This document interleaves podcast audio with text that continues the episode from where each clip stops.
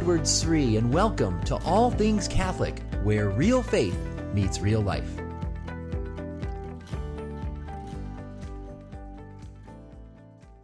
Hi, and welcome back to this special edition of All Things Catholic. We've been featuring a talk I gave on my new book, Into His Likeness Be Transformed as a Disciple of Christ. Last week we featured part one. Here is part two of that talk that was recorded in Fargo, North Dakota in April 2018.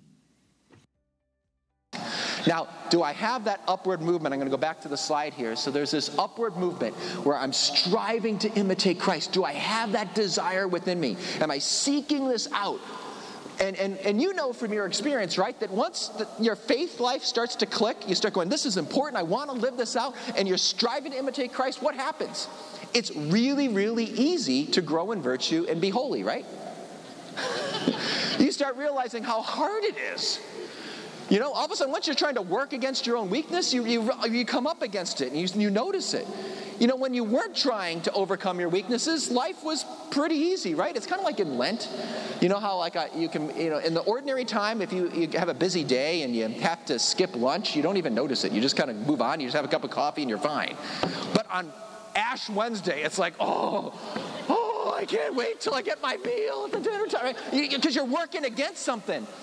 And that's what's happening on the inside. You know, sometimes our spiritual life, it reminds me of my daughter Eleanor. This is my little daughter Eleanor. She's about to turn two. Have you ever seen a kid take their first step?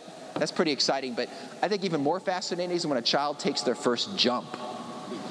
And little Eleanor, back in the fall, she had her older siblings trying to teach her how to jump. It was really fun. What they would do is they would they they, they put her in the middle of the living room. They make a big circle around her and they go, Eleanor, bend your knees, and she'd bend her knees. And say, okay, let's jump. Ready? Three, two, one, jump. And they'd all be jumping, and Eleanor would bend her knees and she'd try to take off, but she couldn't get off the ground.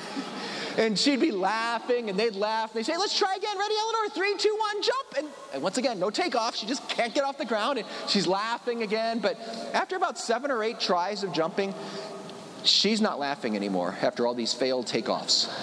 She's getting frustrated and she's starting to say, No, no more, no more. She would walk away and didn't want to do it anymore. That's how we can feel sometimes. We can feel that way in our one walk with the Lord. Why is my spiritual life not taking off?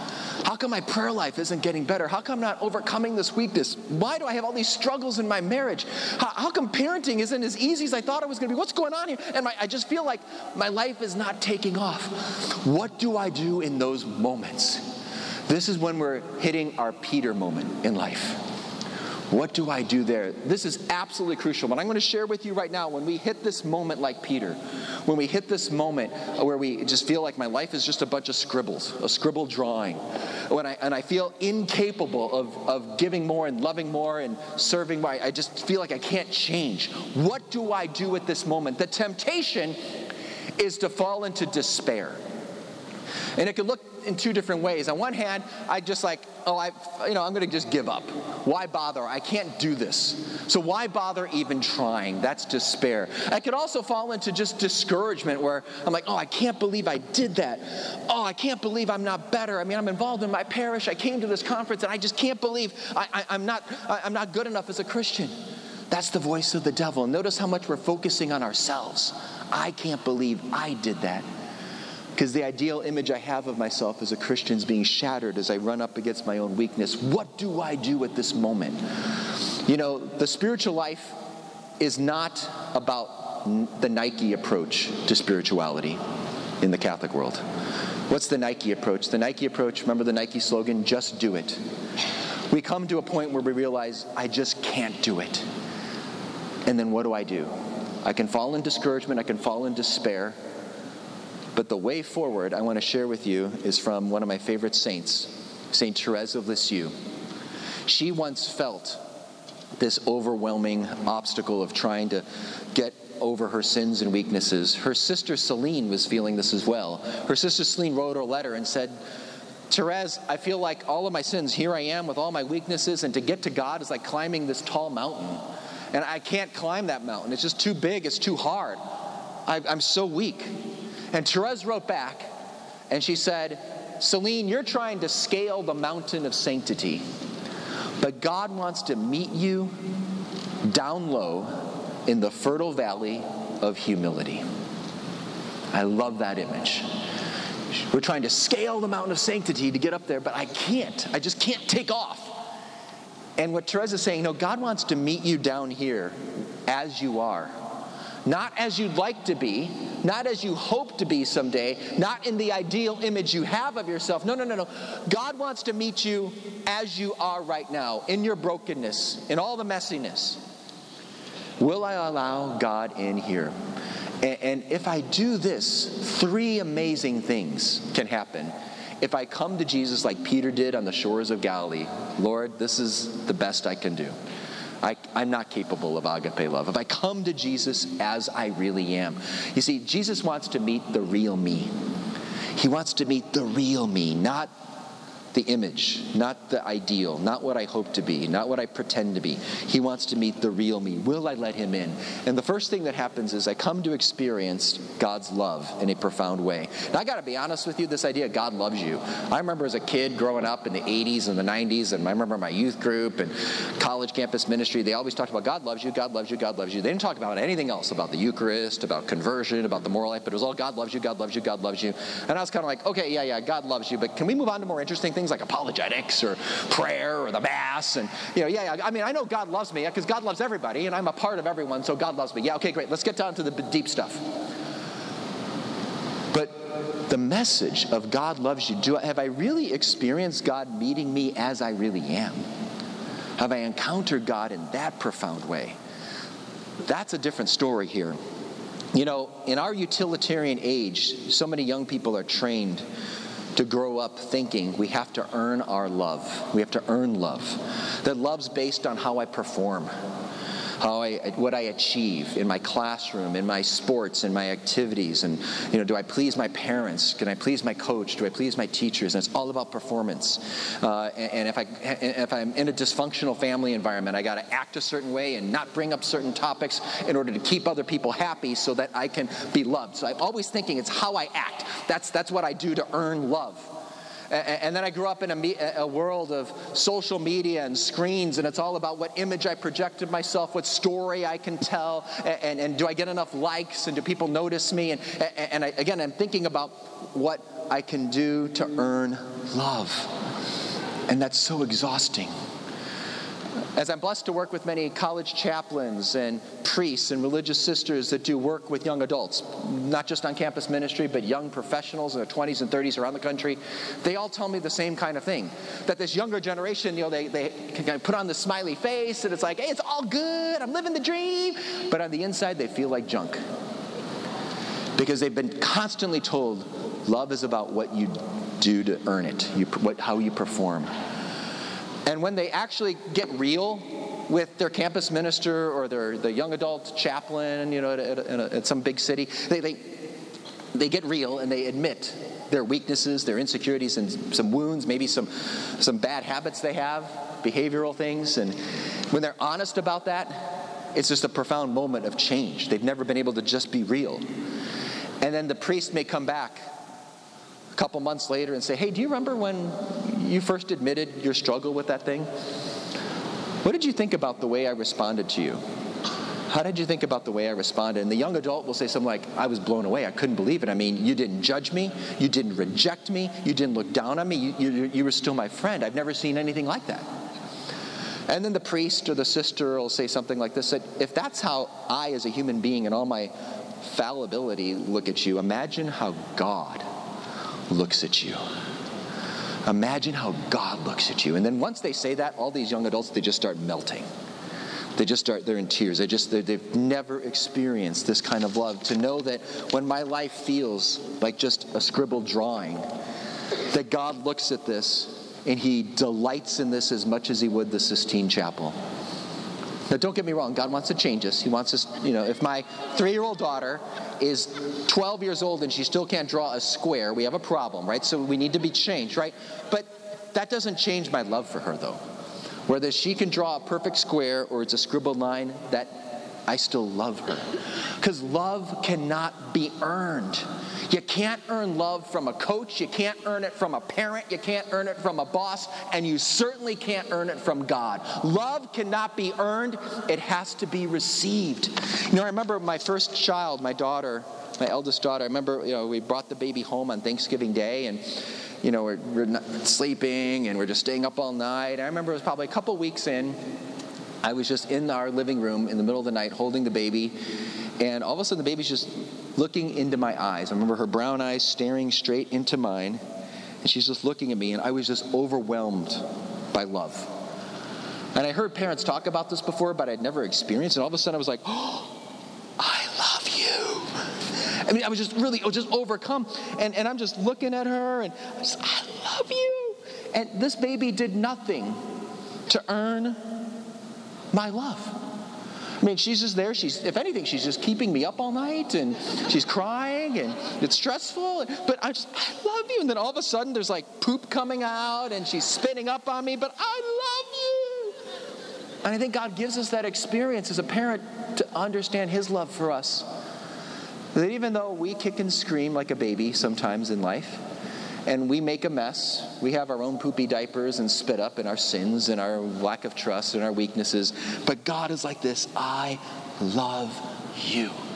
Have you encountered God's love at that deep way? Because when you do that, it changes everything. If we keep going on thinking love has to be earned, uh, uh, is how I perform, you're always having to keep up the performance. And it's exhausting and it's never stable. It's never a solid foundation for your life.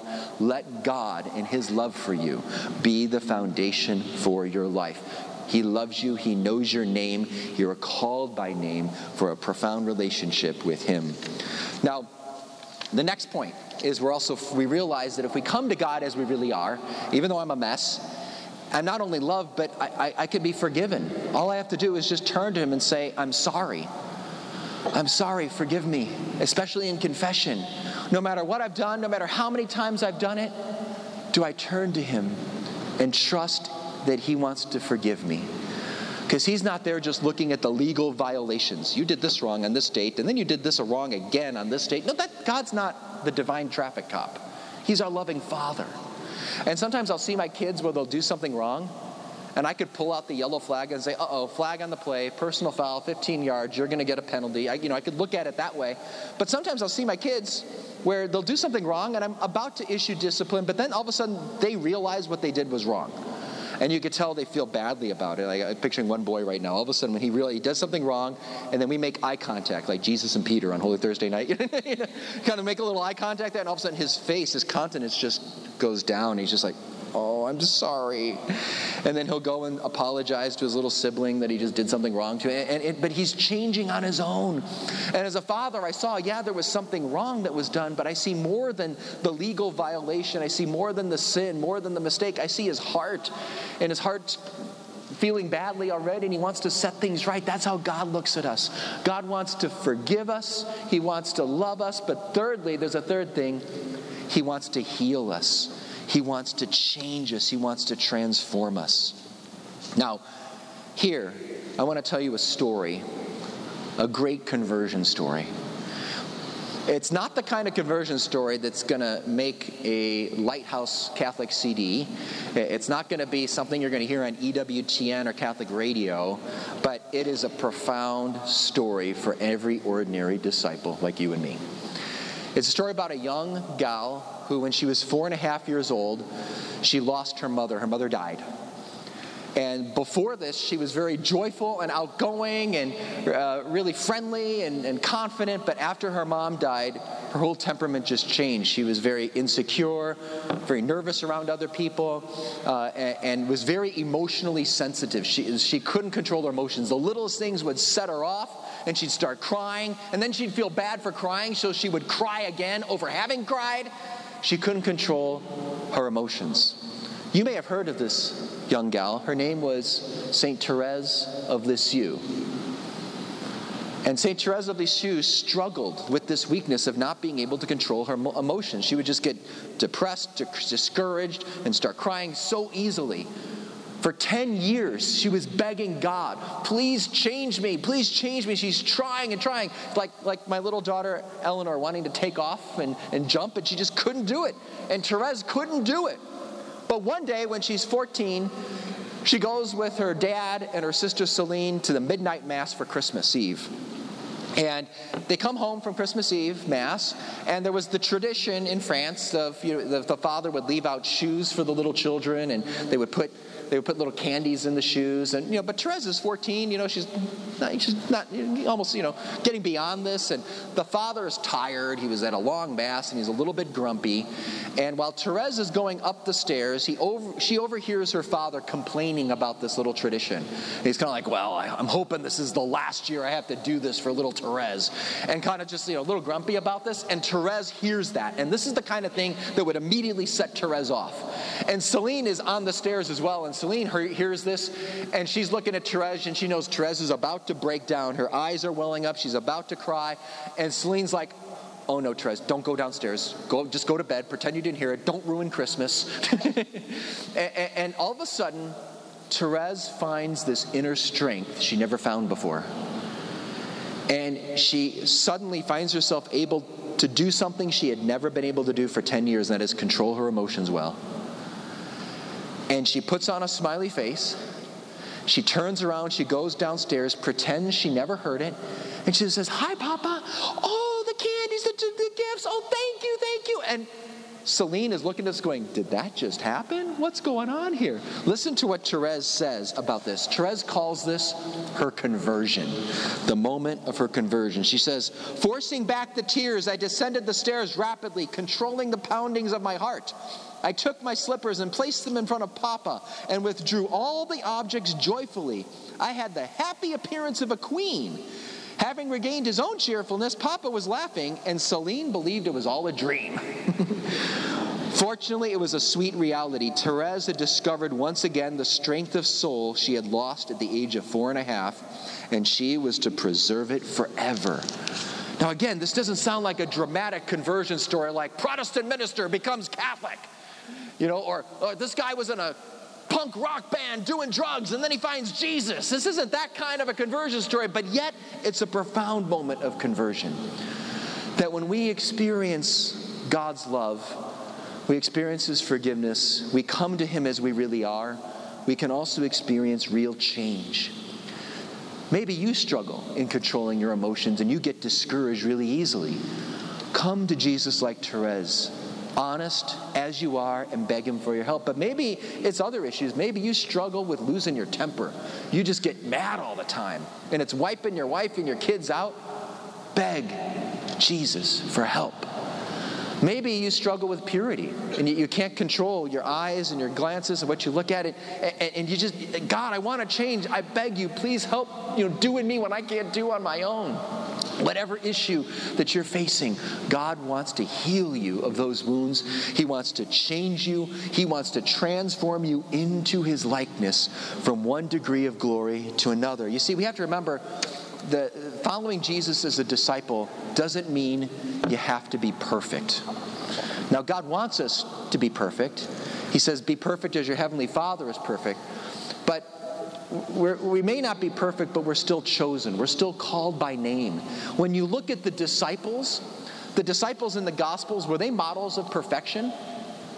Think about the disciples. Were they models of perfection? No, they're, they're, they're a bunch of knuckleheads. They keep getting it wrong all the time. They misunderstand Jesus. They're afraid. They all abandon him. Almost all of them abandon him on Good Friday, right? So they make a bunch of mistakes. The disciples in the Gospels are not models of perfection, they're models of a process, a process of transformation. Pope Benedict emphasizes this point. He says, the saints have not just fallen from heaven, like they just came down all packaged. Ooh, what, what, a saint. No, they're people like us who have complicated problems. Holiness does not consist in never having erred or sinned. That's not what holiness consists of. Holiness increases the capacity for conversion, for repentance, for willingness to start again. And we can all learn this way of holiness. When I look at a St. Peter and you just see how many mistakes he made, and then you see him finally coming to Jesus humbly on the shores of Galilee. I, I, I thought I could love you, but I honestly, I can't. I'm not good at this. And then you see him be changed, and suddenly he's this bold proclaimer of the gospel at Pentecost. He's willing to go to prison, finally. He didn't do it early on, but now he goes into prison. He ends up dying in Rome. He is a changed man. When I look at Peter, if God could work that transformation in a man like Peter, he could do the same thing in you and me. How do I grow in this transformation, though? This is the last thing I want to consider. I want to close with the four habits of a disciple. What are the four things we need to do if we want to renew our walk with the Lord, to encounter His love anew day in and day out? What are the four habits of a disciple? I want to be clear as I share this with you. These are not my little takes on discipleship. There's many great approaches to discipleship out there. People might talk about the seven habits of highly effective disciples, you know, or they may talk about, you know, here are the six signs of a really engaging disciple. You know, there's all these, you know, wonderful creative ways we could go after this that's so helpful, but I think it's best to base it on God's word and our Catholic tradition. And the Catholic Church has always turned to the four habits that are listed in Acts 2:42. Right after Pentecost, what were the four things the earliest disciples devoted themselves to? These are so important that all throughout the ages, in the medieval period, after the Council of Trent, and even in our own modern times, when the church has wanted to sum up what is the Catholic faith all about, it's turned to these four habits in Acts 2:42 to sum it all up. Do you know those four habits? What did the apostles devote themselves to? They devoted themselves first of all to prayer. Think of these as four encounter moments. I renew my encounter with the Lord. And the first thing we need to do is pray. We have to have a daily prayer life. And that means more than just saying some prayers. That means more than just saying, Bless us, O Lord, or reciting the rosary. Uh, and all that's wonderful. But do we have dedicated time every day, say 20 minutes a day at least, 20, 30 minutes a day, set aside to just talk to God, to read the Bible, to listen to Him, to have quiet? To share from our heart. This isn't about turning your holy hour into study hall, you know, where you go to the chapel and you're just reading good books during a holy hour. You can read good books, that's a good thing, spiritual reading. But to actually take time for dialogue, to talk to God about what I'm reading. Lord, what, what does this say to me? How does this apply to my life? It's so important that we have a daily prayer life. You know, one thing I, I just admire my wife, you know, we have a busy household. She's running a household with eight kids, and she knows how much she needs to pray to be the mom she wants to be or the wife she wants to be. And so my wife has this commitment to prayer that begins the night before. The night before, she goes downstairs, she makes her coffee. She puts it in a little thermos, and that thermos sits right by her bedside so that when she wakes up in the morning, as soon as that alarm goes off, she rolls out of bed, she sits on the floor right by her bed, opens up the shade, she's looking out the beautiful Colorado Rocky Mountains, and she's got her coffee right there to help her be awake for prayer time. She knows that if she doesn't do that and she has to go downstairs to pray, there's going to be eight little people saying, Mom, I need this, Mom, where do I need this? So she just knows she's got to get the prayer time in first because she wants to give our children not just her own self. She wants to give them Jesus and let Jesus love them through her. But we can't do that when we're not praying. We need to pray, and the same is true in our work, the same is true in our parishes, the same is true in our marriages. My wife deserves a lot more than Ted Sri's love. Ted Sri's love is, has some noble elements, but it also is selfish and proud and has a lot of insecurities. It, it needs Jesus radiating through me. If we want to live a prayer life, we can uh, deeply, we, we can live out then what Mother Teresa's sisters pray every day before they go out and serve the poorest of the poor. They pray, Jesus, may every soul we come in contact with look up and see no longer me, but you, Jesus, shining through me. Wouldn't that be wonderful if every person we come in contact with comes in contact with Jesus. That can't really happen if I'm not committed to a daily prayer life. That's the most important habit. That's why I spend the most time on that one. But briefly, the last three we need to frequent the sacraments. We need to go to Mass regularly, not just on Sunday. Can we go to Mass sometimes, maybe during the week? Can we stop by the chapel and visit Jesus in adoration? Can we, can we, can we go to confession, not just once a year at Lent, but monthly? Taking time to experience His forgiveness and His healing grace in our lives. We need prayer, we need the sacraments, we also need fellowship. I can't live this Christian life on my own. I need other brothers and sisters to run beside me, to help me. You know, my wife's a distance runner, and she tells stories about how, you know, she can go and she'll go run maybe three or five miles, and she can do that on her own. But when she's with a friend, she can just keep running and running. Like she was planning like a simple five mile run, and I, she, it, she was like an hour late. And I go, honey, what happened? She goes, I don't know, we just kept running, and I realized I was at 12 miles. I couldn't believe it. I go, honey, you almost ran a half marathon by accident. You know, but when you got a running partner, you can run farther. And if you want to go far with Jesus, you need other brothers and sisters. We need fellowship with others. And we encounter other people, the people in our lives, and we encounter Jesus in them. And we grow in love by serving our spouse, serving our kids, serving the people in our community, and especially serving the poor, those in greatest need. So, fellowship in the works of mercy, that's the, the, the third key habit a disciple needs. And finally, we need to follow the apostles' teachings. That's what Acts 2:42 says. Those earliest disciples dedicated themselves to the apostles' teachings, to, pat, to studying the revelation of Jesus Christ. That's my question for you. Do you make it a priority to form your mind? Do you make it a priority to fill your mind with the teachings of Christ passed on through the church? Uh, there's a battle going on for our minds right now. In a secular culture, our culture is trying to constantly get us to look at what life is all about. What is success? What is love? What is marriage? What is sex all about? This is just all, we're just bombarded with all of these other messages from our secular world. If you don't take time to fill your mind with the truth, regularly doing some good reading about the Catholic faith, like reading the Bible, reading the Catechism, many great resources out there, taking time to go to a conference like this, all of this is about transforming your mind. So these are the four habits of a disciple. If you want to walk with Jesus, you want to go deeper with Jesus, you want to encounter him anew so that you can be changed, you need a prayer life, you need the frequenting of the sacraments, you need fellowship, you need to form your mind with the teachings of the apostles. My friends, I hope this is helpful in your own walk with the Lord.